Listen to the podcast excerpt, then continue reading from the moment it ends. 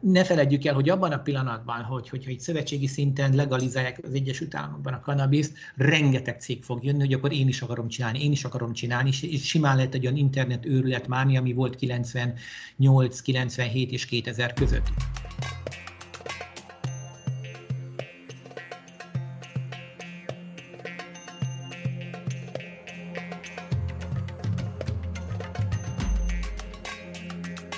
2020 egyik sztár befektetése volt a cannabis szektor, rengeteg dolog történt az iparág vállalatai körül, elég például az USA szerte végig legalizációs hullámra, vagy egyes nagyvállalatok összeolvadására gondolni. A számtalan pozitív hír és történés hatására elképesztő rallikat láthattunk a kannabisszal foglalkozó tőzsdéjegyzett vállalatok részvényárfolyamaiban, de persze nem kizárt, hogy a rallinak még közel sincs vége. Többek között erről is fogunk most beszélgetni Kardos Zsoltal, az Egon alapkezelő portfólió menedzserével. Sziasztok, ez itt a Portfolio részvény podcastje, én Mohos Kristóf vagyok a portfólió elemzője. Szervusz Zsolt! Szervusz Kristóf! Én is üdvözlöm a hallgatókat! Ugye rendszeresen foglalkozunk mostanában a cannabis szektorral kapcsolatos hírekkel a portfóliónál, mert azt látjuk, hogy nem csak a befektetőket, de az olvasókat is egyre inkább érdekli a téma, és hát alaposan vannak is történetek, meg árfolyam mozgások így a sztorival kapcsolatban.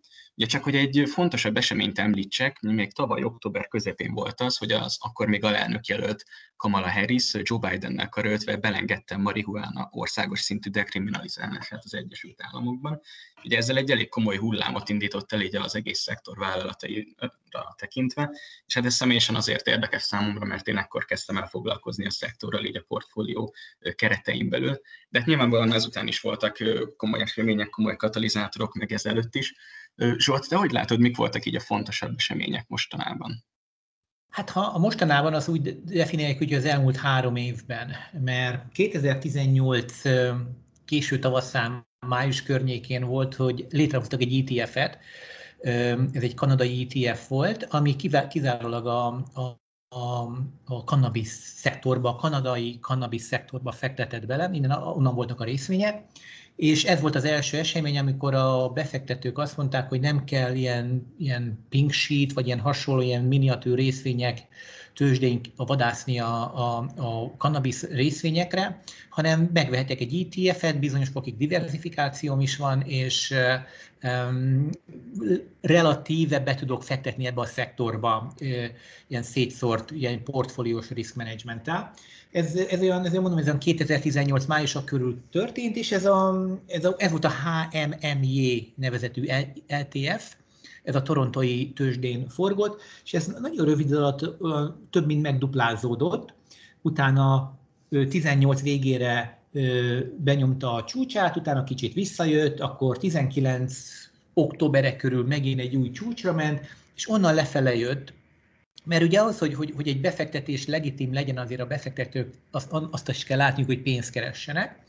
És ehhez csatlakozott egy az amerikai Nasdaq-en bevezetett részvény a Tilray, a, a, a jele az TLRY, ami olyan 20 dollár körül vezették be a, a részvényt, és um, nagyon rövid idő alatt, egy pár hét alatt meg tízszereződött. Tehát itt nagyon sok forró pénz ömlött be a, a, a, ebbe a részvénybe és magába a cannabis szektorba, és ez úgy fel, erre felfigyeltek a befektetők, mert azért mindenki ö, tudja, hogy van egy ilyen, hát ilyen, ilyen negatív, érdekes, pozitív konnotációja a, a cannabisnak, ugye a negatív az, hogy ugye ez a marihuána, ugye, ami kábítószerként van elkönyvelve. A, az érdekes az, hogy, hogy hát igen, de mi van, ugye egy gyógyít, főleg ugye epilepszia, és egyre több kutatást csinálnak, és a pozitív pedig az, hogy, hogy akár erre egy új gyógyszeripar is, a gyógyszeriparnak egy új ága épülhet, például a fájdalomcsillapítás. Tehát a fájdalomcsillapításban egyértelmű hatás, nagyon pozitív hatása van. Amerikai sportolók, profi sportolók, NFL játékosok, kosárlabdások, akiknek a teste nagyon nagy igénybevételnek van kitéve, és nagyon nagy fájdalmakkal jár, ezek aktívan használják fájdalomcsillapítóként, és ami még szintén pozitív, hogyha ezt fájdalomcsillapítóként használja az ember, ez nem addiktív.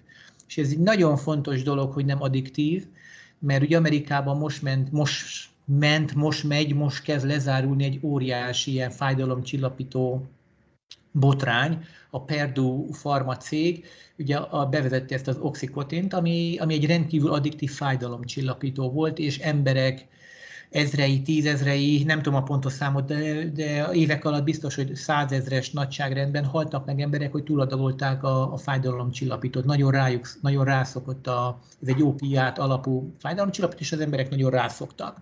És ez egy teljes járványt indított el az USA-ban, és azért visszatérve, hogy a pozitív konnotáció lett ennek a kanabisznak, hogy ez is fájdalomcsillapítóként is tud működni, ugyanakkor viszont nem addiktív mert nem a THC részét használja fel a kannabisznak, hanem a bizonyos kannabinoidokat, ez a CBD alapokból készül, és ez egy nagyon pozitív dolog lehet. Tehát ugye az befektetők látták azt, hogy ez egy nagyon izgalmas, érdekes befektetési terület lehet, úgy még lehet, még cool is lehet, ilyen nagyon ilyen nyugis, nem is tudom, mi a cool magyarul, de tehát, hogy ugyan a kannabisba fektettek be, ugyanakkor viszont van pozitív hatása, és ez most kezd talán kidomborodni, azzal, hogy idén tavasszal csináltak egy újabb ETF-et, ami viszont kizárólag és csak is a, az amerikai cégekbe fektet be, enne, ez is a Nasdaqon forog, ennek a jel az MSOS, és ugye a nagy akadály, amit említettél, hogy, hogy viszont szövetségi szinten ez nincs legalizálva, se a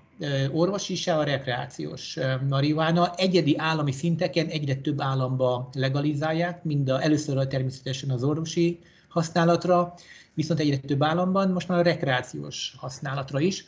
És úgy néz ki, én úgy gondolom, hogy ez, egy, ez mind befektetésileg, mind pedig szektor szinten ez egy nagyon pozitív jövő előtt áll. Mm, igen, és hogyha egy kicsit uh, itt bele szeretnénk menni a számokba, meg így a konkrétumokba, ugye például nemrég uh, új Mexikó állam legalizálta a rekreációs célú fogyasztást, tehát ez volt a legújabb hír ezzel kapcsolatban, illetve a korábbi New Yorki legalizálással együtt most a felnőtt amerikai lakosságnak már közel 50%-a, jelenleg több mint 43%-a fogyaszthat ugye legálisan kanabiszt rekreációs célból. Meg hát ugye azt láthatjuk ugye a trendeket, hogy az észak és a déli szomszédai is Amerikának, illetve hát az USA-nak legalizáltak, ugye Mexikó és Kanada.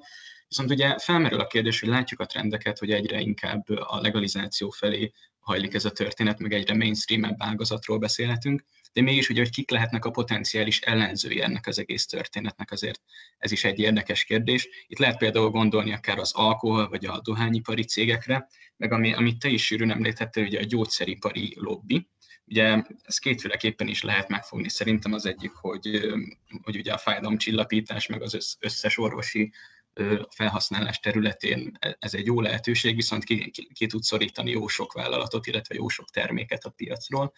Ugye itt felmerülhet a kérdés, hogy, hogy inkább tényleg ellenezni fogják ezek a lobbik a, a legalizáció útját, vagy inkább úgymond úszni fognak az árral, mert azért erre is, erre is lehet bőven példát találni ha csak például az egyik legnagyobb amerikai italgyártóra, ugye szeszes italgyártóra gondolunk a Constellation Brandsre, amit talán a hallgatók itthon a koronasör révén ismerhetnek. Most ők például egy közel 40%-os részesedéssel rendelkeznek az egyik legnagyobb kanadai cannabis cégben, a Canopiban. De mondjuk ugyanezt a trendet láthatjuk az Altriánál is, aki például a Marlboro dohánytermékeket értékesíti az USA-ban, ők ugyanúgy egy marihuana cégben, a Kronos Groupban rendelkeznek most elég komoly részesedéssel. Mit gondolsz, mik lehetnek még így a potenciális ellenzői nehézségei ennek a szektornak? Igen, nagyon jó rátapintottál. Hát ezt megnézzük, nézzük a politikai oldalt, mert ugye a legvégén a politika dönt, ők hozzák törvényeket. A bevett nézet, az elfogadott nézet az ugye hát a konzervatív felfogású Amerikában a, a, ugye a republikánusok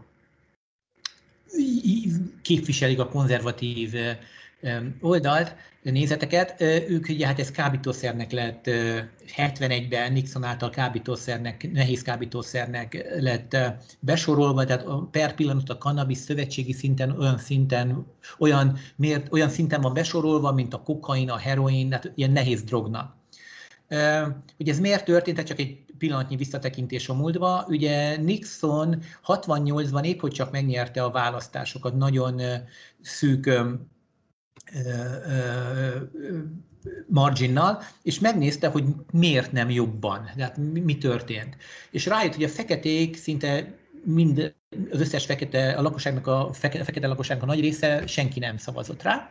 Ezért hozott egy olyan törvényt, hogy hogyan lehetne ezeket a feketéket úgymond félrerakni, hát elég csúnya szóval börtönbe csukni, mert tulajdonképpen ez lett a, a vége. És ugye a, akkoriban a, a fekete lakosság volt a, a kannabisznak a legnagyobb használója az Egyesült Államokban, tehát akkor a kannabiszt fekete, úgymond fekete listára rakták, nehéz drognak lett besorolva. A lényeg a lényeg, hogy 72-ben Nixon simán nyerte a választásokat. És ez tartott egészen ugye Kaliforniában 94 vagy 95-ben kezdték a, a orvosi maruánát ö, ö, állami szinten, szövetségi állami szinten legalizálni, és ugye szépen beszélvárgott a, a, a köztudatba, bár a negatív, a negatív mondandója a dolognak még megmaradt, hogy ez egy nehéz drog, ez egy belépő drog a, a, a, a, a heroin, a kokain, az ópium világába. Viszont egyre több szó jött arról, hogy ez viszont ez gyógyszer is lehet, hiszen az elmúlt 5000 évben a maják, az inkák, az egyiptomiak, ezek mind gyógyszerként szerepelt a, a, a, az öleltárukban. És a demokraták így egyre inkább hajlottak, ugye Amerikában, ugye a demokraták elvileg ők képviselik a progresszív folyamatokat, és úgy kezdtek hajolni rá, hogy esetleg, esetleg erre bele kéne néznünk. Na most tehát politikai szinten a demokraták azt mondják, hogy rendben van, lehet róla szó, hogy elfogadjuk, de most jön a másik oldal, amit említettél, hogy viszont a lobbik. Ugye? És Amerikában a legerősebb lobby az a, az a gyógyszerlobbi milliárd, nem milliárd, 10 milliárdokat költenek éves szinten lobbizásra, a gyógyszer elfogadásra, a Purdue, ugye, amit az előbb említettem, az is rengeteg pénzt költött arra, hogy a lehető leghosszabb ideig legális maradjon, tehát nem véletlen csak egy pár évet tiltották be, mikor már nem lehetett más csinálni, már nem volt az a pénz, amivel meg lehetett volna vásárolni, hogy, hogy, hogy legális maradjon. De hogy mikor, mikor Nyilván a gyógyszerlobbi az nagyon ellene van, hiszen a fájdalomcsitok, mint az előbb említettem, egy óriás, talán a legnagyobb üzlet a világon. Hát nincs olyan 40-45 évnél idősebb ember, akinek valami valahol ne fájna. Ha más nem a fejed fáj, ha más nem a hátad fáj, a derekad, akármid, és ez csak ilyen felfeljövő fájdalmak, a krónikus fájdalmakról nem is beszélve, tehát ez óriási pénz a fájdalomcsillapítás a világban, Egyesült Államokban is. És hogy ez mikor lehet legális? Én erre azt mondanám, amikor ugye említetted a, a, a constellation és a Philip morris ők már látják a jövőt, ők már bevásároltak, és úgy próbálják mosni is magukat.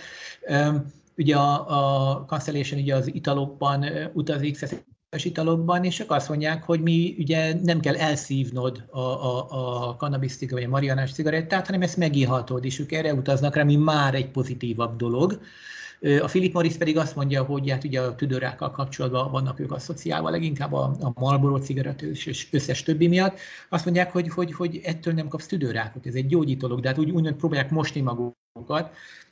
Én úgy gondolom, hogy az lesz egy sarkalatos pont a, a, a, az egészben, amikor hallott, hogy a Pfizer vagy az AstraZeneca, most ez a két nagy, ugye a, a, vakcinák miatt ez, ez, ez a két nagy, amit leginkább hallanak az emberek a világon, ezek, de az összes többi nagy farmacég, az Amgen, meg azért van egy jó pár nagy, azt halljuk, hogy, hogy bevásároltak úgy, ahogy a, a, a Constellation vagy a, a, a Philip Morris.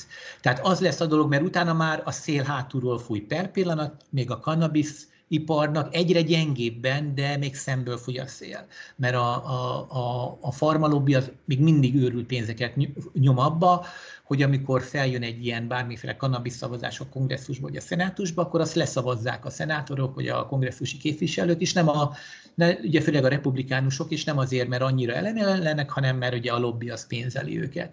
Tehát, hogy válaszoljak a kérdésedre, én úgy gondolom, hogy ha amikor legelőször azt olvassuk, hogy akár a legkisebb egy százalékos részesedés, vagy, vagy, vagy, vagy pedig azt halljuk, hogy ezek a nagy, lobby, nagy farmacégek kutatásokat kezdtek a, a cannabis irányába, onnan már szerintem nincs megállás. De ahogy most haladnak a dolgok, ugye még mindig maradjunk a politikánál, ő egy Charles Schumer, a New Yorki szenátusi képviselő, aki most a szenátusi többségnek a vezetője, ő azt mondta, hogy ő, ő küldetésének tekinti, hogy ebben az évben még a cannabis szövetségi szinten mind az orvosi, mind a rekreációs használatra törvényes legyen. Tehát el, azt el, legalizálni akarja, meglátjuk, hogy sikerül neki, per pillanat a demokraták vannak mind az alsó, mind a felsőházban többségben, tehát most nagyon nagy esély van rá, és azt látjuk, hogyha megnézzük, ugye említettem ezt az MSOS nevezetű ETF-et, hogyha belemegyünk, hogy ez milyen cégek vannak benne, hogy a benne lévő cégekben a nagy befektető cégek, a Vanguard, a Fidelity és nagyon sok más nagy alap kezd részesedés venni belőle. Tehát nem nagyot még, mit tudom én, fél százalékot, egy százalékot, de, de már kezdik az a portfóliókat arra pozícionálni, hogy, hogy, ez, a, hogy ez, a, ez a cannabis ez legaliz, legalizálva lesz az Egyesült Államokban. Igen, szóval akkor így a politikai, meg kvázi a lobby szinten eléggé előre haladott állapotokat tudunk így előrevetíteni, meg látni jelenleg. Viszont amit szerintem még érdemes lenne kicsit körbejárni, hogy befektetési szinten hol, hol tartunk most ezekkel a cannabis cégekkel. Itt arra gondolok például, hogy ugye mik lehetnek a legnagyobb nehézségek, akár mondjuk a finanszírozási lehetőségek alakulása mentén, illetve hát azért azt is érdemes megjegyezni, hogy elég magas árazás mellett forognak általában a, nagyobb vállalatok részvényei, egyelőre még ugye profitot sem termel nagyon sok cég, illetve hát azért a makrokörnyezetet is érdemes megnézni, mondjuk az elmúlt két-három hónap, vagy csak kicsit, rövidebb távról is beszéljünk az elmúlt két-három hónap történései. Ugye klasszikusan a növekedési potenciál alapján árazott részvényekről beszélünk általában így a cannabis szektornál, és hát ugye ez nemrég ugye elindult a rotáció inkább így az értékalapú befektetések irányába, és ez nem igazán tett jót a cannabis cégeknek sem, tehát azért erről a részről is szerintem érdemes egy kicsit beszélni. Te mit gondolsz így például a finanszírozási lehetőségekről, meg a makrokörnyezetről? Igen, tehát ha megnézzük a finanszírozást maguknak, a cégeknek a finanszírozását, egy nagyon fontos része ez a úgynevezett SAFE Act, S-A-F-E Act, ez um, Safe Banking Act, ugye ez, um, ez biztosítaná azt, hogy, hogy szövetségi szinten is a, a, a cannabis cégek bank, bank, úgy, úgy bankolhatnak. Tehát, mert most arról még nagy részben most is még arról van szó, hogy ott egy cég nem igen tud kötvényt kibocsátani, nem tud kölcsön fölvenni, de kizárólag csak az equity részről tudja finanszírozni magát, vagy nagyon, ilyen nagyon privát megoldásokkal, tehát, tehát magánkézekbe nyom ki kötvényeket, de, nem, de nincs, nincs az a klasszikus, mint egy, egy, egy, egy Apple, vagy egy Amazon, vagy bármelyik más cég, hogy, hogy a finanszírozás meg tudja több oldalról. Ez egy nagyon fontos része lesz a dolognak, hogy, és ez is benne lesz ebben, amit az előbb említettem, ebbe a, a szövetségi legalizációs törvénybe. Tehát ez a, ez a legfontosabb, mert abban a pillanatban, hogyha már nem kell részvényt kibocsátani, a dilúció megszűnik. Az, most is van nagyon sokszor, hogy felfutnak a részvényárak, cannabis cégek részvényárai, és utána adnak egy másodlagos kibocsátást, mert hogy finanszírozzák a saját működésüket, akár a terjeszkedésüket és ez bizony azért ez egy sapkát, ez egy tetőt nyom a, a, a, az árak fölé, mert ha megnézzük akármelyik részvényt, ugye felfut, nagyon jó, hirtelen felfut, de utána eszébe jut a befektetőknek, na jó, jó, de hogyha valóban terjeszkedni akarunk, ahhoz pénz kell. Ugye kötvényeket nem tudunk kibocsátani, kölcsön, nem tudnak kibocsátani, kölcsön nem tudnak felvenni, tehát akkor marad egyetlen egy megoldás, az equity kibocsátás. Ez egy probléma, de úgy gondoljuk, hogy ez meg fog szűnni. A növekedéssel kapcsolatban pedig azért itt a cégek, ezek keresnek pénzt. Tehát a nagy cégek, vannak a kicsik, akik, akik úgymond ilyen hozomra csinálják, hogy majd jó lesz egyszer, majd fogom hozni a, a profitot is. Ugye ezek a tipikus internetes internet cégeknek a hozzáállása. Tehát, de nagyon sok cégnél viszont már, már most profitot termelnek. Tehát, hogyha ha ehhez még hozzákapcsolódik az, hogy, hogy a, a szövetségi bankrendszert is tudják használni kölcsönre, kötvénykibocsátásra, vagy bármi másra, akkor ezek nagyon profitábilisak tudnak lenni, és a részvényárak na, igaziból szerintem akkor fognak elrugaszkodni. Hát megint visszakanyarodunk ahhoz, hogy a szövetségi szinten ezt jóvágyak, akkor itt egy óriási potenci- potenciál van. A, tehát, hogy a, én, én ezt látom per pillanat tehát ebből kapcsolatban. Nem feltétlenül van az, hogy, hogy, hogy itt nem feltétlenül applikálhatjuk azt, amit a, a, a szokásos növekedési szektornál, hogy, hogy, hogy addig jó, amíg nem keresünk pénzt, ugye, mert akkor csak ígérgethetünk, ígérgethetünk, ilyen jó lesz. Itt nagyon sok ö, ö, cannabis cég már most profitábilis. Tehát ö, meglátjuk, hogy, hogy merre fog alakulni, de szerintem amit az előbb említettem, nem is ez a gond, hanem, hanem leginkább az, hogy, hogy amit én egy ilyen sarkol, két sarkalatos dolognak látok, hogy, hogy ez a szövetségi szinten elfogadják a, a, a, a törvényhozásban, hogy, hogy legalizálják, a másik pedig a farmacégeknek a lobby tevékenysége hátulról fújjon szemből. Igen, igen, ez, ez így értető. Akkor most egy kicsit szerintem evezzünk közelebbi vizekre, mondjuk egy Európa és Magyarország környékére.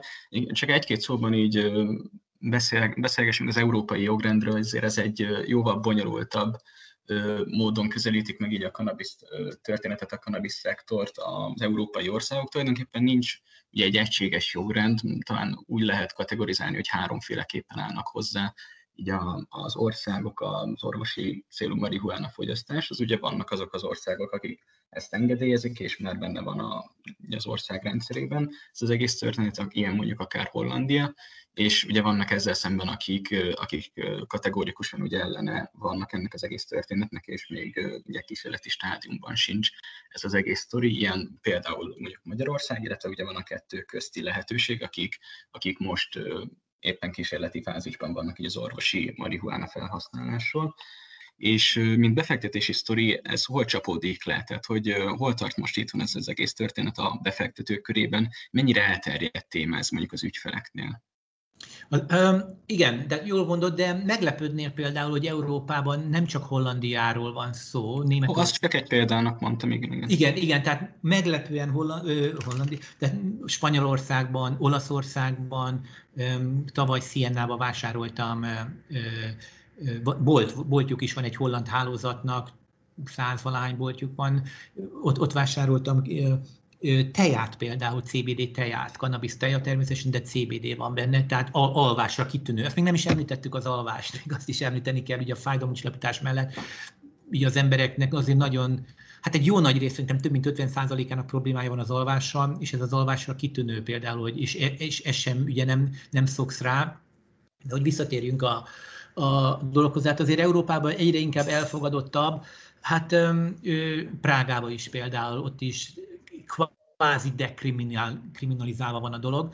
De hogy Magyarországra térjünk, és az alapkezelőhöz, itt is azért, amikor beszélgetünk befektetőkkel, ők nagyon, nagyon pozitívan állnak hozzá. Tehát itt, itt, itt azért különbség van, szerintem itt az, amikor az ember különbséget tesz, hogy a, a, a privát és az, a, a magánszektor és az államszektor között. A magánszektor mindig keresi azt, hogy mi lehet a jó, mi lehet az új, hogyan tudjuk megváltoztatni a világot. Az állam az állambácsi pedig ott ül a nyukunkon, hogy minden csak maradjon a status quo, minden rendben van. Magyarországon ez tökéletes példa, általán egyik legkonzervatívabb az EU-n belül ilyen szempontból.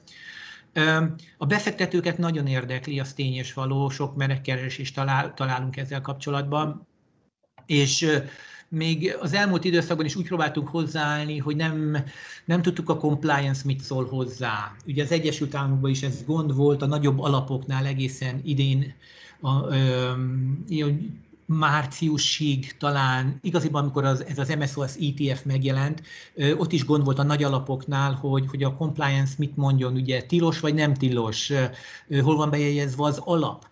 Ha Kaliforniába, hogyha ha, ha Washingtonba, ha, ha Oregonba, ugye ezek voltak az első államok, ahol elfogadták, aztán ugye Colorado-ba, akkor ott vásárolhatja a helyi cégeket. És a végén hogy egyre inkább a compliance is enged, ez, amit előbb utaltam, hogy ezekben az egyedi cégekben egyre nagy, a nagy alapok is már egyre nagyobb szerepet, részesedést vállalnak. Mi úgy vagyunk vele, hogy többféleképp lehet ezt megjátszani, tehát mi az, ami kell például a cannabis növeli, növekedéséhez, agrártermékek például, ezek a na, hogy hívják ezeket a műtrágya, meg hasonló dolgok, ezt próbáljuk, hogy ezen az oldalon keresztül is ebben az indexben, a HME, a kanadai indexben vannak is ilyen, ilyen cégek, nem csak a cannabis cégek, de utána viszont néztük, hogy megjelent ez az MSOS, ami kizárólag amerikai már is a Nasdaq-on trédel, tehát kvázi legalizálva van, ha lehet ezt mondani, és egy minimális részesedésünk ö, ö, ö, már nekünk is van a két alapunkban is, mert mi pozitívan állunk hozzá, és egészen addig, amíg a Nasdaq-on szerepel, tehát a Nasdaq-on lehet trédelni vele, ezért addig mi is úgy vagyunk vele, hogy egy kicsit már vásároltunk belőle. Értem. És kicsit a kis konkrétabb, gyakorlatilasabb vizekre vezve, ugye már elég régóta figyeljük ezt a szektort, nagyon komoly árfolyam emelkedések voltak mostanában. Ugye például most a, nemrég volt a, ugye a Cannabis Nemzetközi Világnapja április 20-án is, és ugye ennek apropóján egyébként írtam egy ilyen nagyobb összefoglaló anyagot a portfólió oldalára, és akkor is kigyűjtöttem, hogy a, az általunk figyelt nagyobb kapitalizációjú cannabis termesztéssel foglalkozó vállalatok, hát egészen brutális, ilyen 152-300 százalékos árfolyam emelkedéseket láthattunk náluk. Akár, azokról a cégekről beszélünk, amit te is említettél, például a Tirray, meg ugye az Afria, ugye ez a két, két elég nagy kanadai vállalat, akik nem sokára ugye elméletileg össze fognak olvadni, és ezzel a nagyobb piaci alapon a legnagyobb cannabis cégek tudnak összejönni. Szóval egy szó, mint száz, elég komoly árfolyam emelkedések voltak, és szerinted egy ilyen nagy rally után melyik cégekben lehet még fantázia, mint konkrét befektetés? Mit, mit javasolnál? Hát a kérdés az, hogy igen, de itt is azért szétválhatunk úgy, itt az a, mint amit az, annól az internethez lehetne talán hasonlítani 2000-ben, hogy, hogy mibe fektessünk bele. És mi úgy vagyunk vele, hogyha egyéni céget nézünk, akkor kizárólag olyan, ami már most profitábilis. Tehát ugye New Yorkba hoztak egy mondjuk egy olyan törvényt, hogy, hogy ugye amikor most jóvá hagyták mikor március 31-én jóváhagyták, hogy New Yorkban is legalizálták a rekreációs marihuánát, és tulajdonképpen ugyanolyan besorolásba került, mint a cigaretta vagy az italfogyasztás hoztak egy olyan törvényt, hogy a most meglevő cégek, akik ugye hány boltjuk van, hány ilyen elosztó rendszerük, ahhoz ők csak új cégeket mehetnek, lényeg az, hogy pár dolgot limitáltak, és akik már ben vannak, azok nagyon profitábilisak. Mi úgy gondoljuk, hogy inkább, ha, hát hogyha ha játszani akarunk a tőzsdén a cannabis cégekkel, akkor lehet a növekedésre játszani. Azok lehet, hogy sokkal jobban, sőt valószínű, ugye ezek, amit az előbb mondtam, hogy a hozomra majd hozni fogom a növekedést, hozni, hozni fogom a profitot, de per pillanat semmi nincsen. De hát ez az internetféle, 2000-es internetféle megközelítés. Mi úgy gondoljuk, hogy viszont befektetni akar az ember, akkor igenis át kell nézni a, a, a balance sheet-et, igenis utána kell menni, mik a, a, a profit marginok, hol van a cég, mik a terjeszkedései, mennyi, mennyi készpénzállománya van. Tehát azért ismerni kell a céget sokkal jobban, és ha már most profitábilis ebben a környezetben, akkor az már egy megfelelő befektetésnek bizonyulhat. Tehát ne feledjük el, hogy abban a pillanatban, hogy, hogyha egy szövetségi szinten legalizálják az Egyesült Államokban a kanabiszt, rengeteg cég fog jönni, hogy akkor én is akarom csinálni, én is akarom csinálni, és simán lehet egy olyan internet őrület máni, ami volt 98, 97 és 2000 között az internettel kapcsolatban.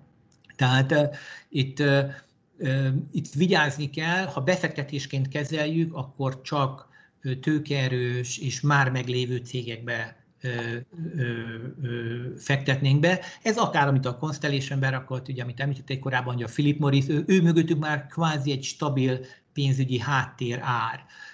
De vannak más cégek is, akik jönnek föl, akik, akik fejlődnek, fejlesztenek, tehát itt sokféle kép lehet nekiállni például. Akarunk egy vertikálisan integrált céget például, aki megcsinálja, tehát saját növesztési területei vannak, saját elosztó rendszere van, és saját kiskereskedelmi hálózata, vagy csak egy olyan céget szeretnénk, aki, aki, aki szétosztja a ilyen kiskereskedelmi hálózata van, vagy csak egy növekedést, aki csak termeszti. Tehát itt rengeteg dolog lehet, mert hogy milyen milyen részébe akarunk befektetni, ezt az idő fogja megmondani, hogy melyik a legjobb. Ugye nagy ilyen sztárok, főleg rapperek, ugye, hogy is hívják azt a fekete srácot, a Snoop Dogg, ugye már ő is csinált egy, egy brandet magának, de ez egyre inkább, ugye rapperek, énekesek csinálnak különböző brandeket, mennyire lesz fontosabb brand például ez is nagyon fontos, hogy egy brandet vegyünk-e, vagy inkább a mögötte lévő infrastruktúrális hálózatot.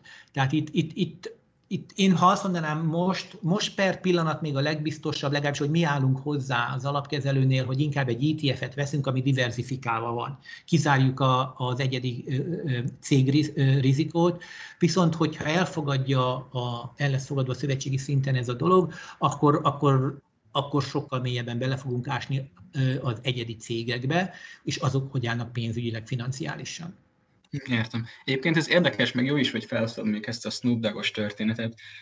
Valamennyire én, én még úgy érzem a cannabis szektorra jelenleg, ugye úgy, hogy most még nincsen államilag országos szinten legalizálva mondjuk az USA-ban, meg mondjuk Európában is, ugye eléggé össze-vissza jogrendszer van, hogy tulajdonképpen ez most egy, egy új, egy kvázi szexi befektetési terület, amit nagyon sok kis befektetés egyébként nagyon szívesen ö, körülnéz így a szektoron belül. Ugye ezzel kapcsolatban is volt, voltak nagyon durvá folyamemelkedések ott február elején, ugye amikor volt az a eléggé körbefutott ez a GameStop short squeeze őrület, ugye amikor a GameStop elemzéshez hasonló részvényeket felpumpáltak kis befektetők, az végül aztán a cannabis részvényeknél is lecsapódott. Konkrétan a TIRE és az Afria papírjai egy két nap alatt tudtak duplázni.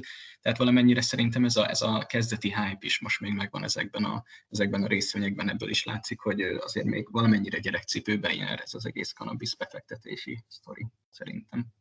Igen, Abszolút igazad van, tehát a forró pénz, ugye azért kell különbséget tennünk, amit az előbb is kérdeztél, hogy, hogy befektetünk, vagy pedig úgy játszunk a tőzsdén a, a kannabiszok részvényekkel. Tehát én megint csak azt a 2000-es paralel tudom hozni, ugye akkor volt az, és valószínűleg a kannabisznál is lesz ez, tehát erre jobb, ha felkészülnek az emberek mentálisan. Én emlékszem egy konkrét példára 97-ben, egy Amen, ez volt a Nasdaqon trédelő cégnek a, a jele, AMEN, bibliákat árult házról házra, 5 dolláron trédelt a részvény, és egyik nap bejelentették, hogy ezentől az interneten is árulunk bibliát. A részvény kb. egy fél óra alatt 5 dollárról felment 25 dollárra.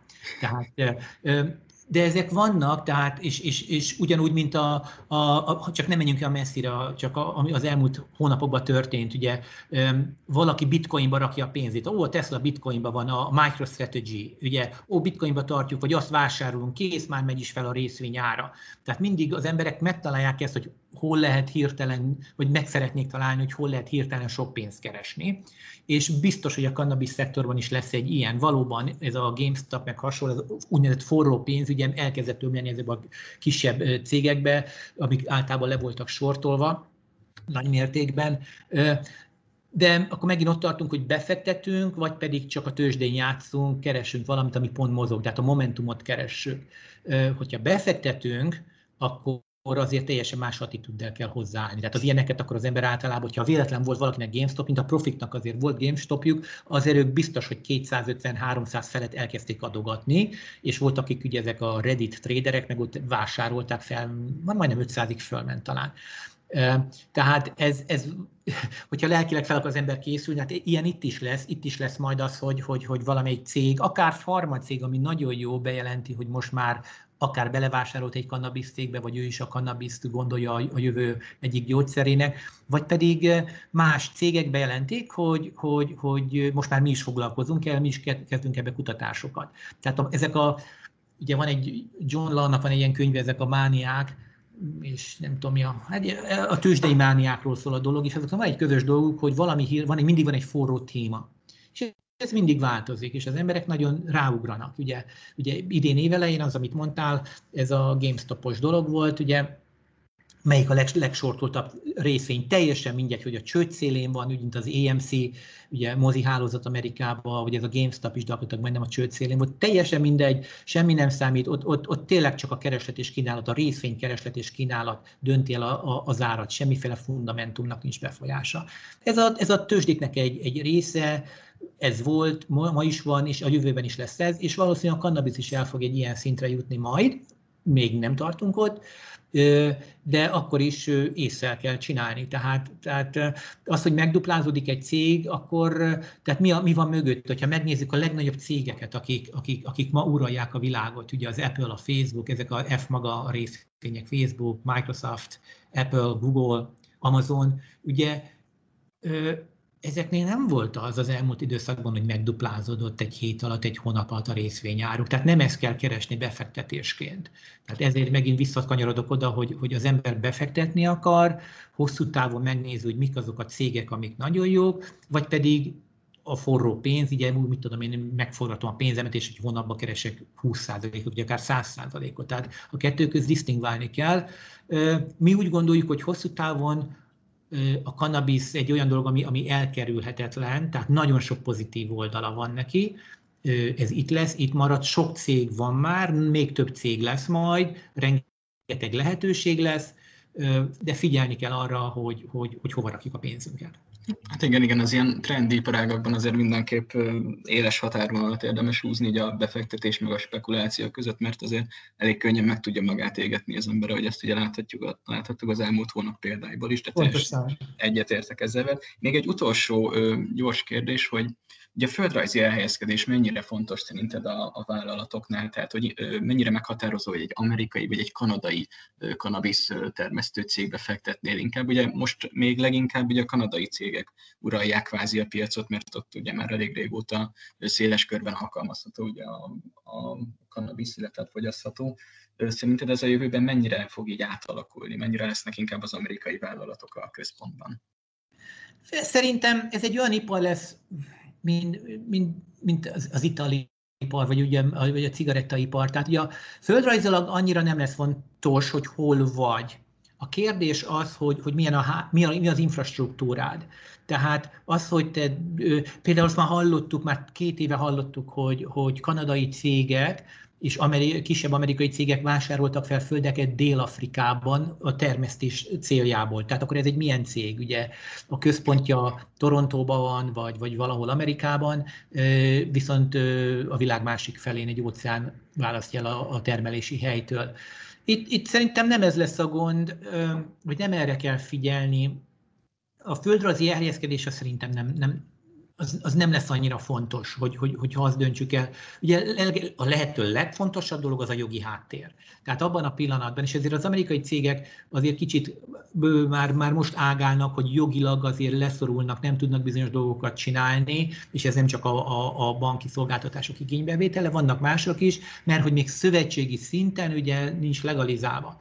Tehát itt a legfontosabb az, hogy, hogy, hogy egy országnak a jogi háttere mögötte legyen. Tehát nagyon érdekes lesz például, hogyha az EU csak hogy földrajzilag, ha az EU azt mondja, hogy már pedig az EU-ba szabad ezt csinálni, és Magyarország köti a lovat, akkor hogy nem szabad, akkor, akkor mi lesz? Ugyan, ugyanaz a felállás lesz, mint ami most Amerikában. Tehát kvázi az országok lesznek a szövetségi államok, ugye akkor hegyes halomnál mi történik a, a nyugati oldalán, vagy a keleti oldalán azzal, akinél, akinél kannabisz van.